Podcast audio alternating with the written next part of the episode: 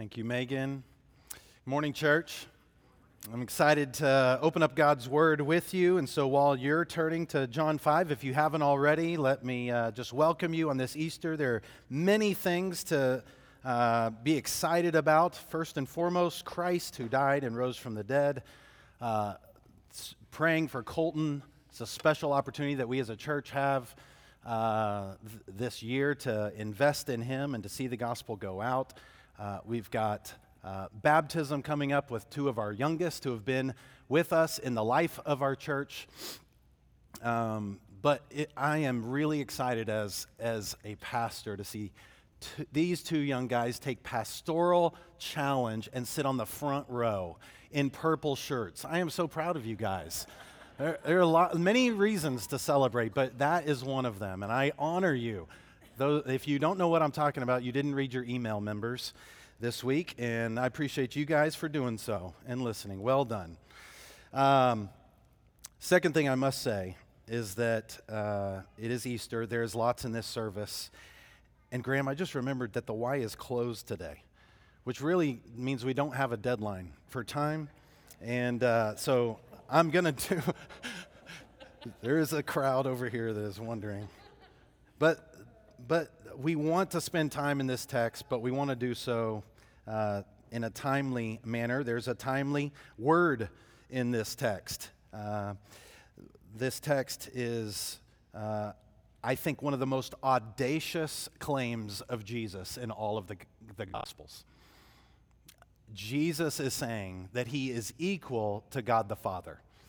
And that is uh, blasphemy to these Jews who don't believe that Jesus is the Son of God. It is really one of the most audacious and yet marvelous claims of Jesus in, in all of the Bible, especially all of the, the Gospel of John. It's what sets him apart from every other human that's ever walked the earth. It's what sets Christianity apart from all of the other religions of the world that we believe in a single God who is in three persons God the Father, God the Son, and God the Holy Spirit. And Jesus is saying that I am one with the Father, like Father, like Son.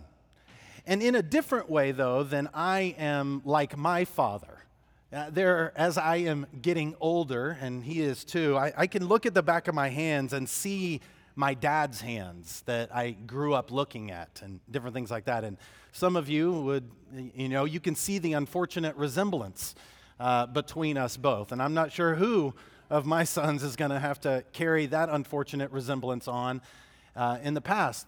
Uh, but there are other things that I do that I don't mean to do. I just do because, like father, like son. But it's so much more than that. There's been a, a cool father son story that has uh, come up uh, recently. And uh, I bring it up because of, of two reasons. One, uh, because it has to do with an Aggie.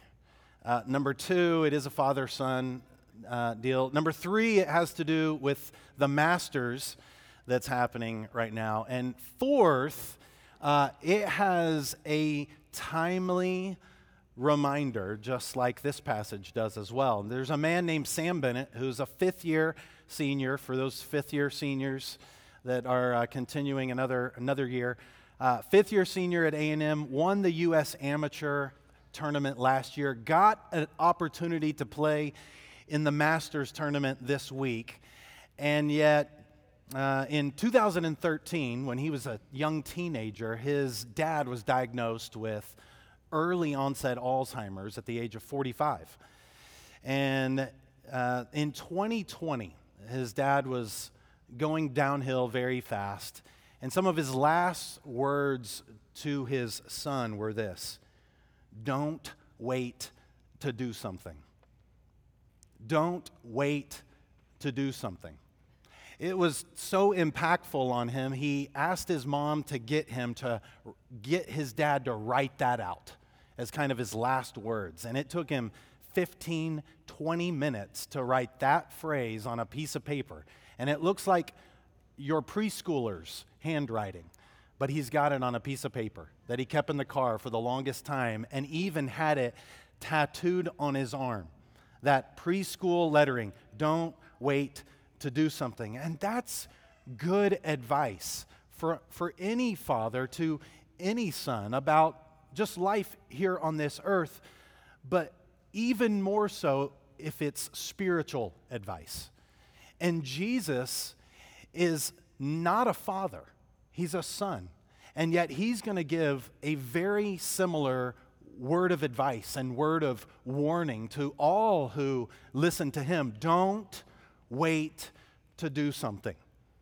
If I could sum up Jesus' words in this passage right here, it would be now is the time to believe. Don't wait another day. Don't wait another day to begin following Jesus all the days of your life. Now is the time to believe. To believe in the Son who offers life before judgment. Now is the time to believe in the Son who offers life before judgment. Uh, as I walk through this passage in John 5, we're going to see three things uh, this morning. We're going to see first a marvelous truth, we're, we're going to see a gospel promise, and a timely warning. Each one of those you're going to see with the introduction of this little phrase, truly, truly. Jesus trying to grab his listeners' attention for a moment with a double amen.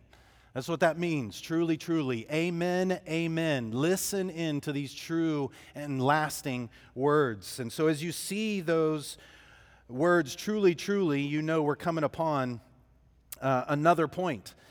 And in John chapter 5, Jesus is addressing a group of Jews, probably the religious leaders and the Pharisees uh, that we encountered earlier in John chapter 5 when Jesus had left Galilee in the north and he had come back down into Jerusalem during a feast, going through a specific gate on a specific day of that feast on the Sabbath to a specific well to interact with a specific man and to heal this man and to not only heal him physically, but to heal him spiritually as well, so that this lame man, who had been lame for 38 years, could experience eternal life with God in, in heaven.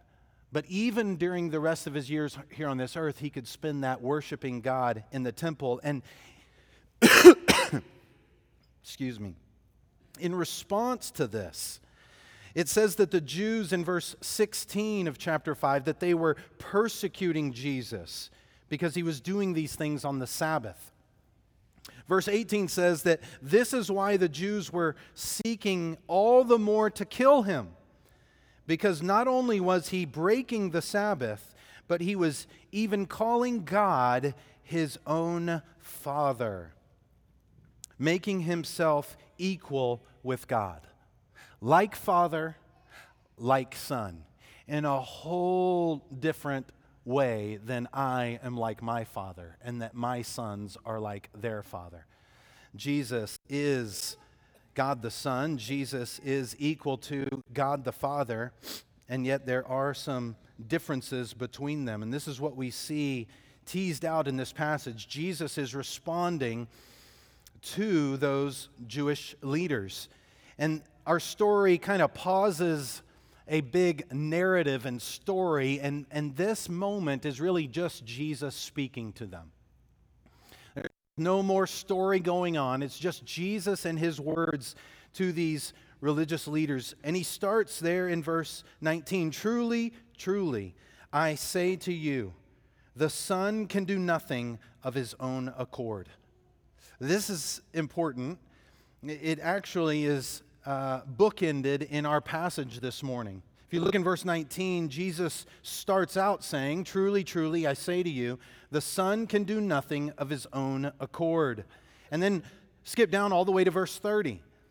I can do nothing of my own, Jesus says. He's bookending this short segment of his speech to these Jewish leaders, um, trying to show the likeness between the Son and the Father and yet the submission that we see of the Son to the Father. This is the, the marvelous truth in verses 19 through 23 that we're going to be looking at. And I'll give you a couple subpoints as we go under each of these kind of main categories to help you see both the, these two ideas in each of our sections both life and judgment.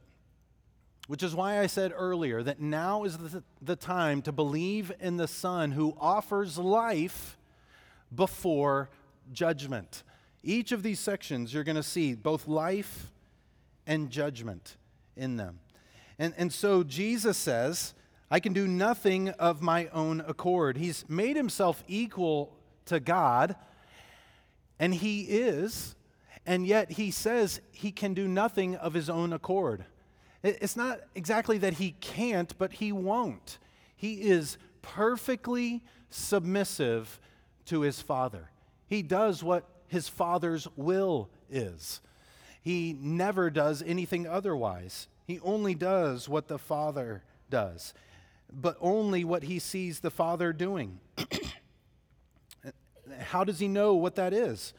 For whatever the Father does, that the Son does likewise. In verse 20, for the Father loves the Son and shows him all that he himself is doing.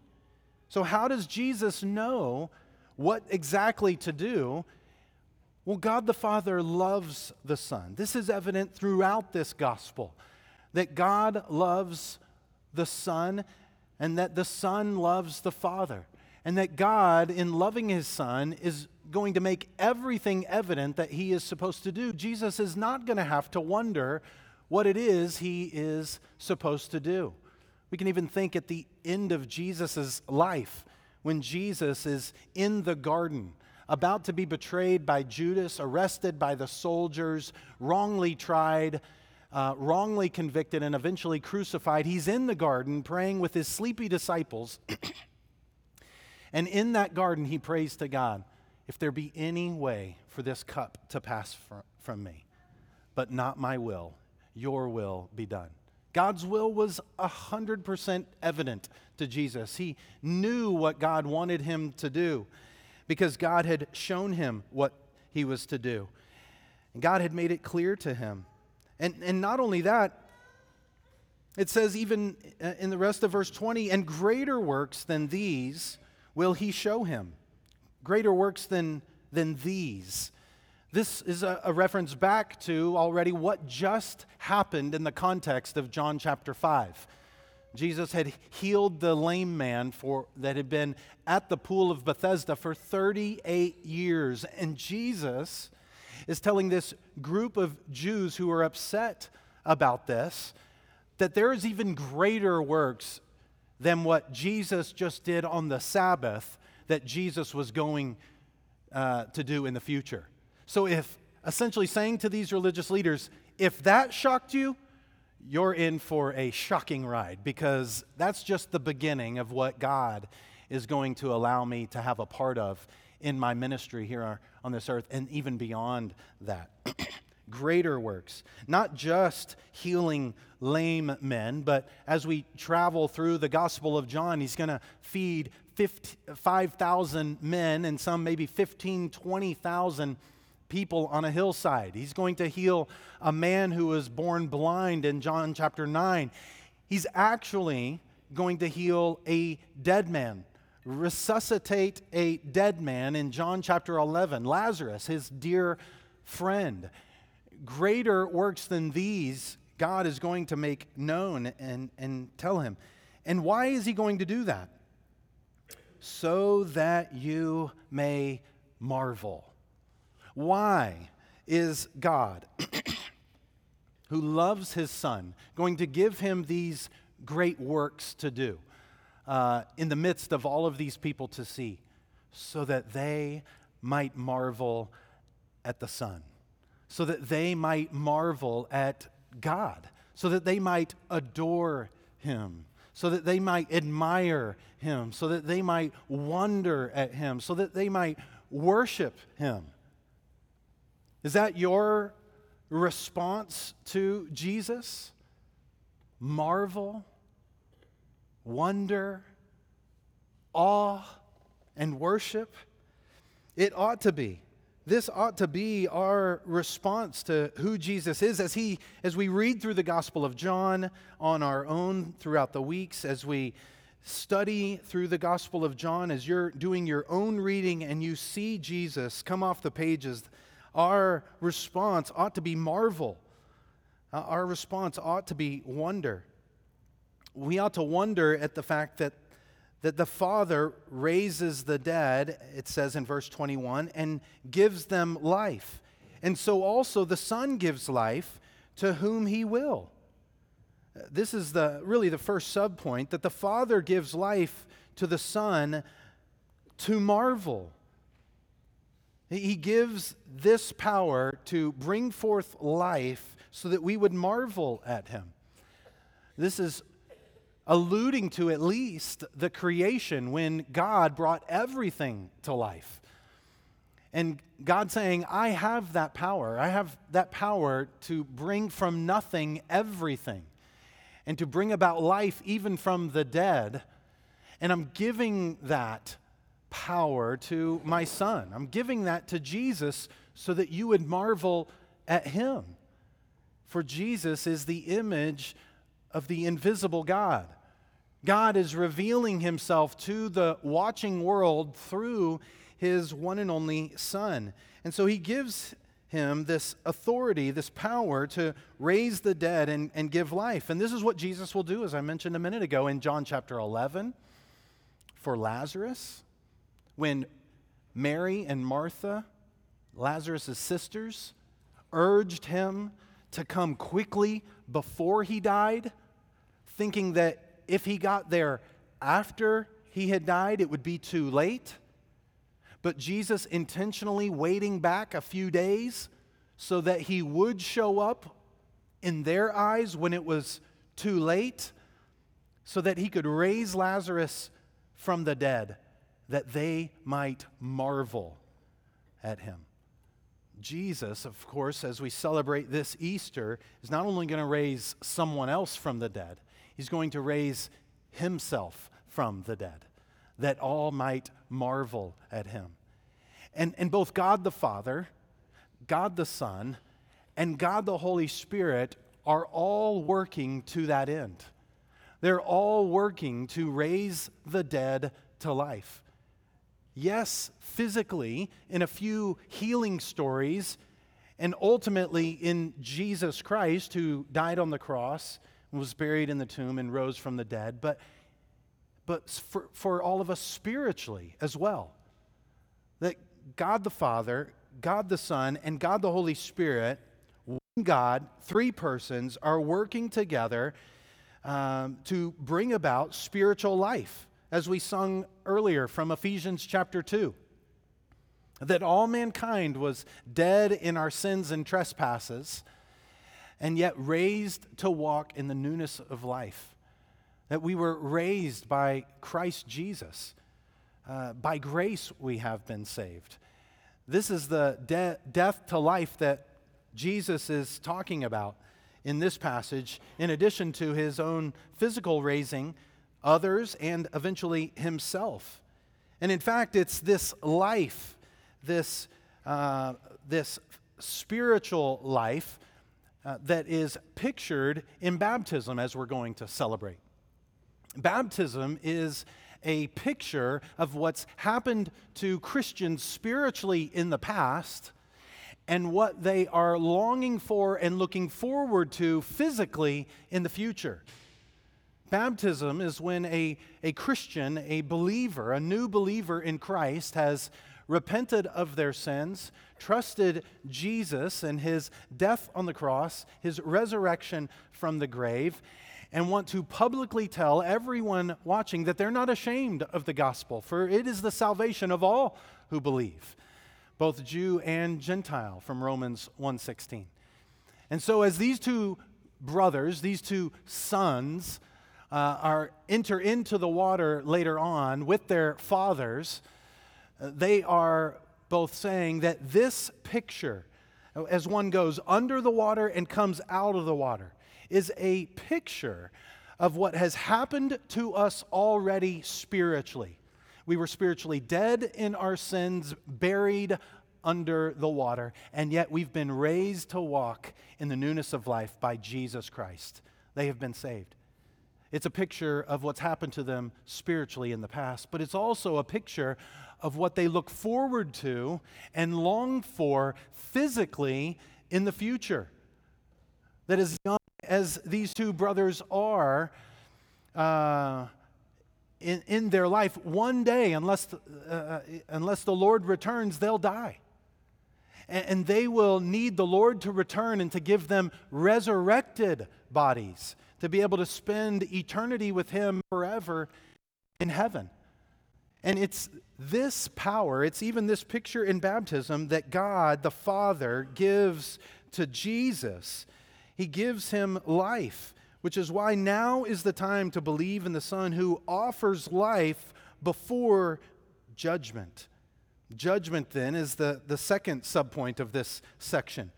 Not only does the Father give life, but he gives judgment to the, to the Son to honor him.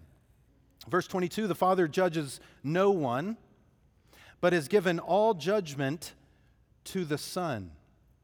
Earlier, God said that the Son knows uh, what to do because the Father shows him these things. But here, this is a bit different. The Father says he judges no one, but he's given that judgment to the Son and he'll know what to do, and he will be the one that will do it so that they would honor both the Son and the Father. That all, in verse 23, that all may honor the Son. Just like marvel, both of these verbs in the present tense, meaning not just once. Don't marvel at Jesus once and move on to your regular life. Don't honor Jesus once through a prayer uh, of of forgiveness and wanting God's salvation, honor Him now and always. All of the days that you're given. Marvel at Him today and every day, now and forevermore. The, the Father judges no one, but He's given judgment to the Son, that all may honor the Son just as they honor the Father. And listen, whoever does not honor the Son does not honor the Father who sent him. Now, again, as I've tried to do for us as we consider these scriptures, put yourself in that story.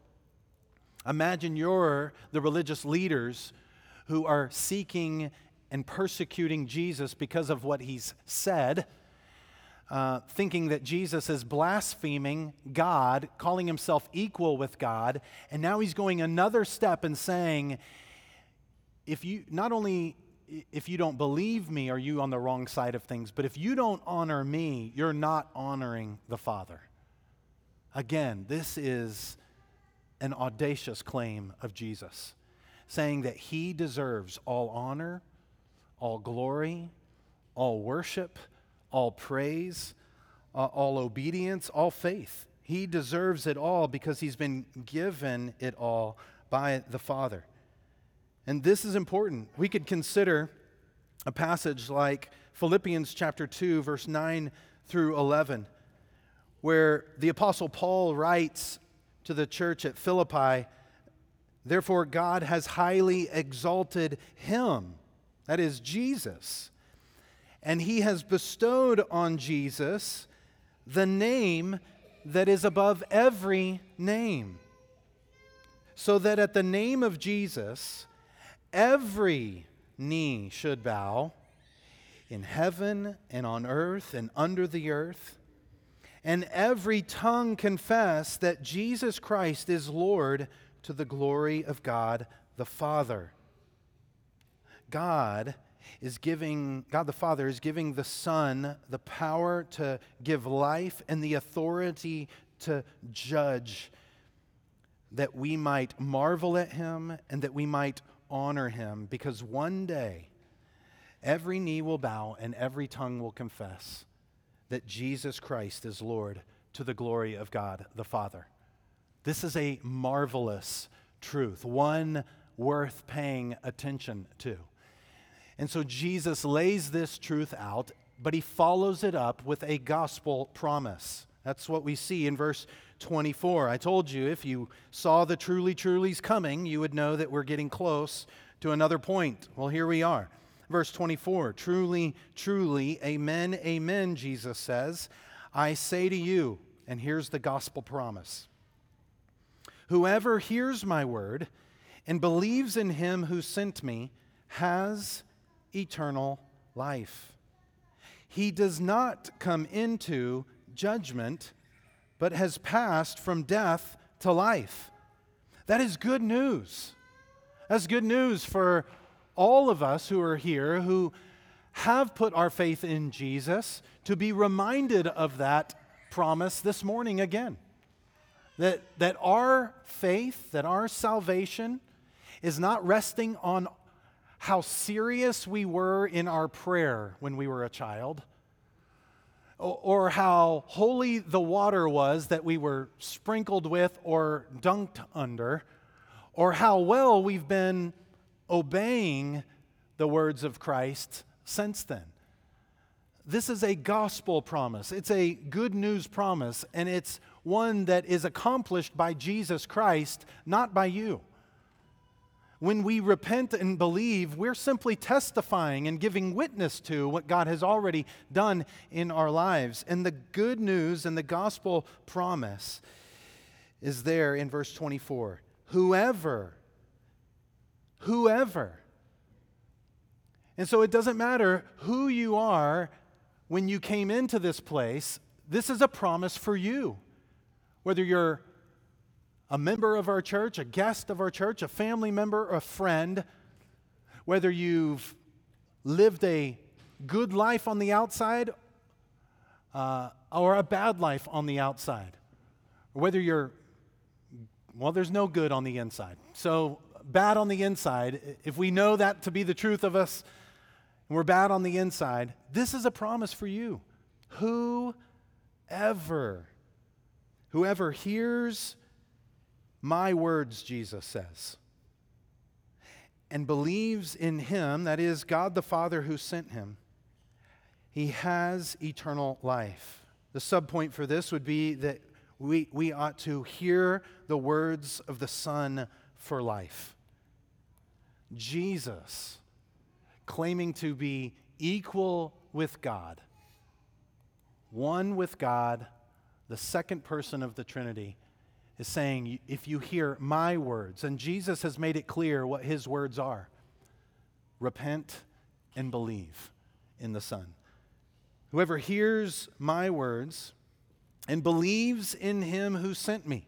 Second subpoint would be to believe in the Father's Son to escape judgment. This is good news. Good news that you don't have to leave this place and accomplish a to do list to be able to enjoy eternal life one day. The gospel promise in this passage is Jesus saying, If you've heard my words, you're halfway there. Simply repent of your sins and believe in whom I've said that I am and in the Father who has sent me, and you will, present tense, right now, have eternal life. It's not something you have to wait for and it's not something you have to wonder about whether or not you'll have it in the future. It is yours, right here, right now. If you came into this place just not coming to worship Christ, but just coming to consider Christ, or, or maybe you came because you felt like you had to upon the invitation of a loved one, and yet you have heard the words of Christ that he has life and has judgment. Realize you're halfway there. You have been blessed more than billions of people in the world to have had the opportunity to hear this gospel promise that in Jesus is life for all who repent and believe. That we must believe then. The second half of that then is to believe repent of our sins, to believe in the Father's Son, Jesus Christ, to be able to escape judgment. And this is our hope. Consider 1 John chapter 2 verse 23 through 25. The Apostle John, who's writing this gospel that we're looking at later, will write three letters that are included in our New Testament to the early church. And in the first one, in chapter 2, verse 23, he says, No one who denies the Son has the Father, but whoever confesses the Son has the Father also. Let what you have heard from the beginning abide in you. If what you heard from the beginning abides in you, then you too will abide in the Son and in the Father. And this is the promise that he made to us eternal life. Christian, rest in the fact that you have eternal life right here, right now. It's not something you have to wait for. Eternal life is yours because Christ Jesus has raised you from being dead in your sins to being made alive in Christ. You are enjoying the beginning years of eternal life. Though they may only be 80 or 120 here on this earth, they will be for eternity in the future. That's the gospel promise. But like I said, another truly, truly has come upon us.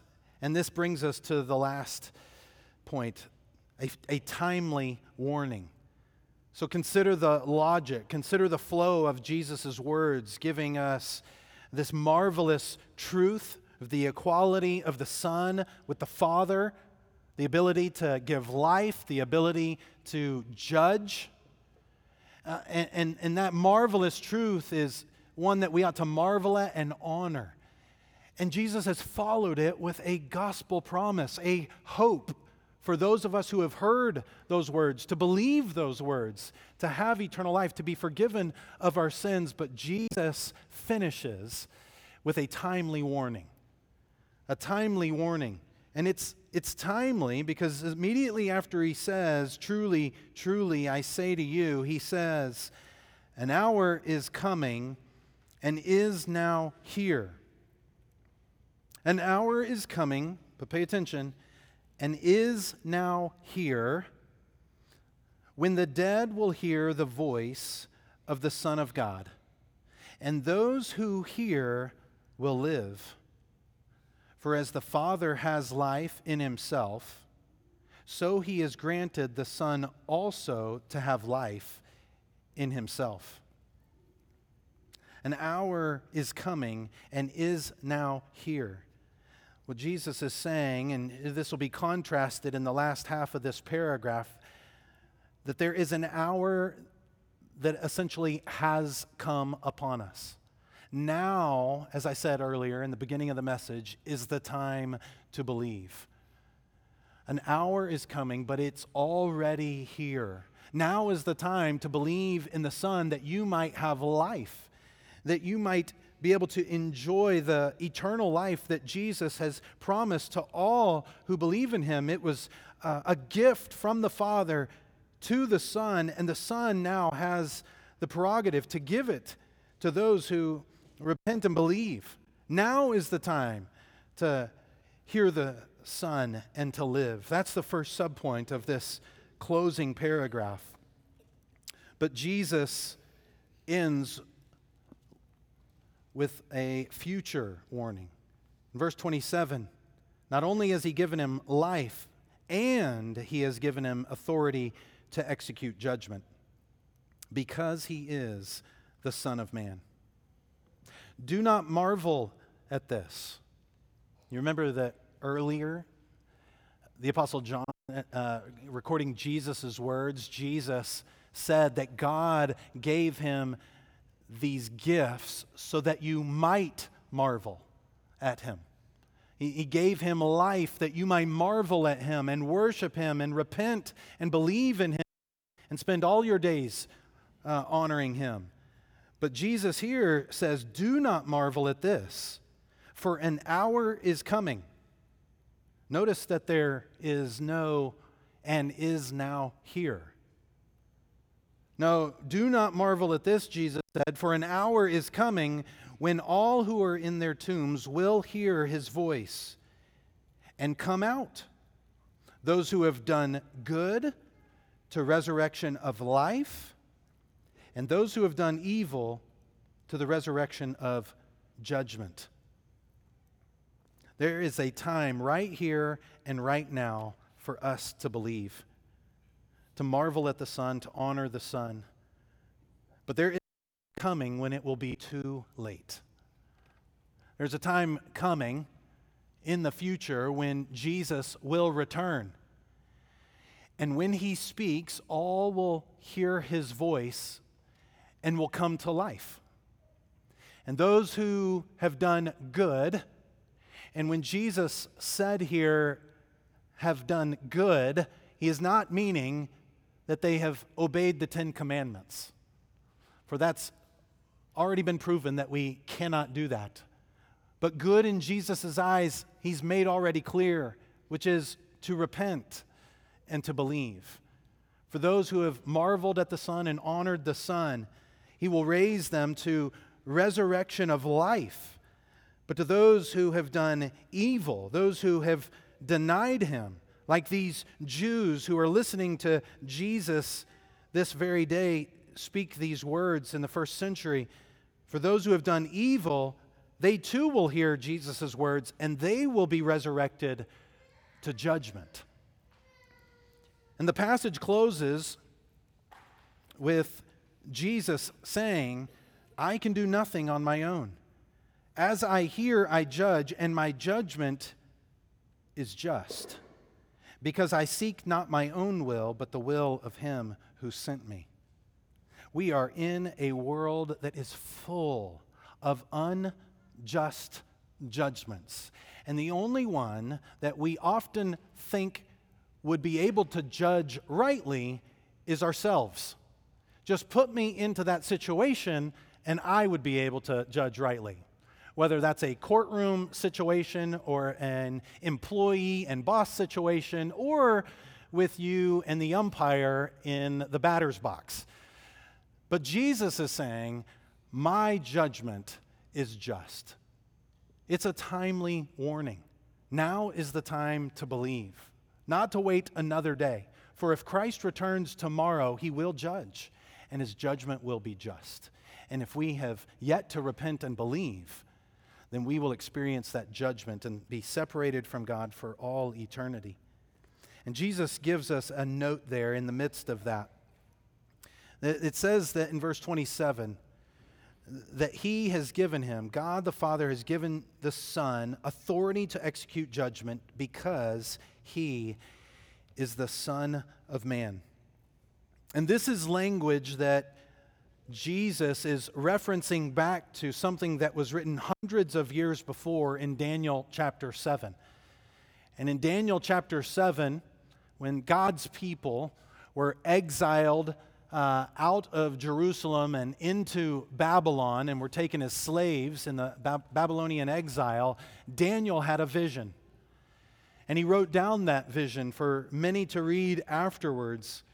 And in this vision of Daniel chapter 7, in verse 9, it says that as I looked, thrones were placed, and an ancient of days, that's God the Father, took his seat. His clothing was white as snow, and the hair of his head was pure wool, and his throne was fiery flames. Its wheels were burning fire. A stream of fire issued and came out from before him.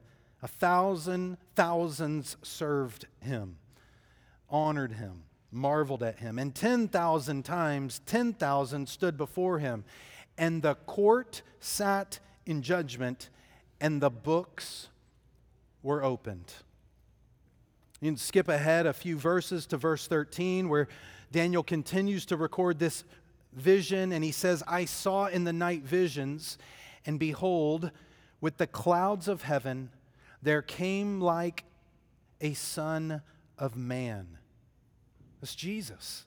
Jesus is saying, I am that Son of Man from Daniel chapter 7, that in the throne room of heaven with God on his seat, there came one like a Son of Man, and he came to the Ancient of Days and was presented before him. And to him, to this Son of Man, to Jesus Christ, the Son of God, was given dominion and glory and a kingdom that all peoples and nations and languages should serve him.